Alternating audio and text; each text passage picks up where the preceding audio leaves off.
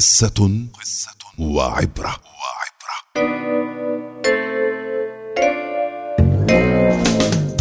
يحكى أن وسام كان صبيا شقيا للغاية. لم تكن المدرسة تستطيع أن تتحكم بالفصل بسببه. حاولت معه كثيرا بلا جدوى. وكان فاشلا في دراسته. لا يعطي اهتماما للدرس. فكرت المدرسة ماذا تفعل. فكتبت في تقريره في السنة الأولى وسام وعد بأن يكون مجتهدا لكن ظروفه العائلية صعبة. في السنة التالية كتبت التقرير التالي وسام أفضل من العام الماضي بسبب تحسن ظروفه الأسرية. وفي السنة الثالثة وسام شخص ممتاز وجاد لكن وفاة والدته أثر على دراسته. وفي السنة الرابعة وسام في تحسن بطيء لأن والده لا يهتم به. شعر وسام أن المدرسة تحاول أن تشجعه بكلمات لطيفة مع تبرير فشله. وسوء سلوكه دون أن تجرح مشاعره. وأنها تعامله كأم تشاركه مشاعره وتحس بآلامه.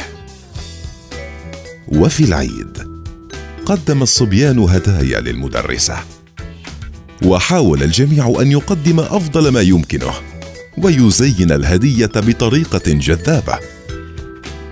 أما وسام فقدم هديته مغلفة بورق رخيص. فتحت المدرسة الهدايا أمام الطلبة وكانت تشكر كل واحد على حسن اختياره. أخيرا أمسكت بهدية وسام وقبل أن تفتحها أظهر الكل سخرية من أجل التغليف الرديء. أما المدرسة ففتحت الهدية بابتسامة فوجدت عقدا من مادة رخيصة كما وجدت زجاجة رائحة من النوع الرديء وفي سرعة خاطفة وقبل أن يعلق أحد. شكرته ولبست العقد ووضعت من الرائحة وهي تقول كم هي جميلة! انتهى العام الدراسي وحلت الإجازة الصيفية وانتقل وسام إلى المدرسة الثانوية. لكن المدرسة تفاجأت برسالة من وسام جاء فيها سيدتي أشكرك على اهتمامك بي. فمع كل شقاوتي وسلوكي الرديء كنت دائما تساندينني بكلمات التشجيع. لن أنسى اهتمامك. الأمر الذي لم أجده في والدي وحرمت منه من أمي بسبب طول فترة مرضها وموتها لاحقا. اسمحي لي أن أعتبرك اما لي. لقد قدمت لك أغلى ما لدي. العقد الذي كانت تلبسه والدتي وزجاجة رائحة من التي كانت تستخدمها حتى أشتم فيك رائحتها.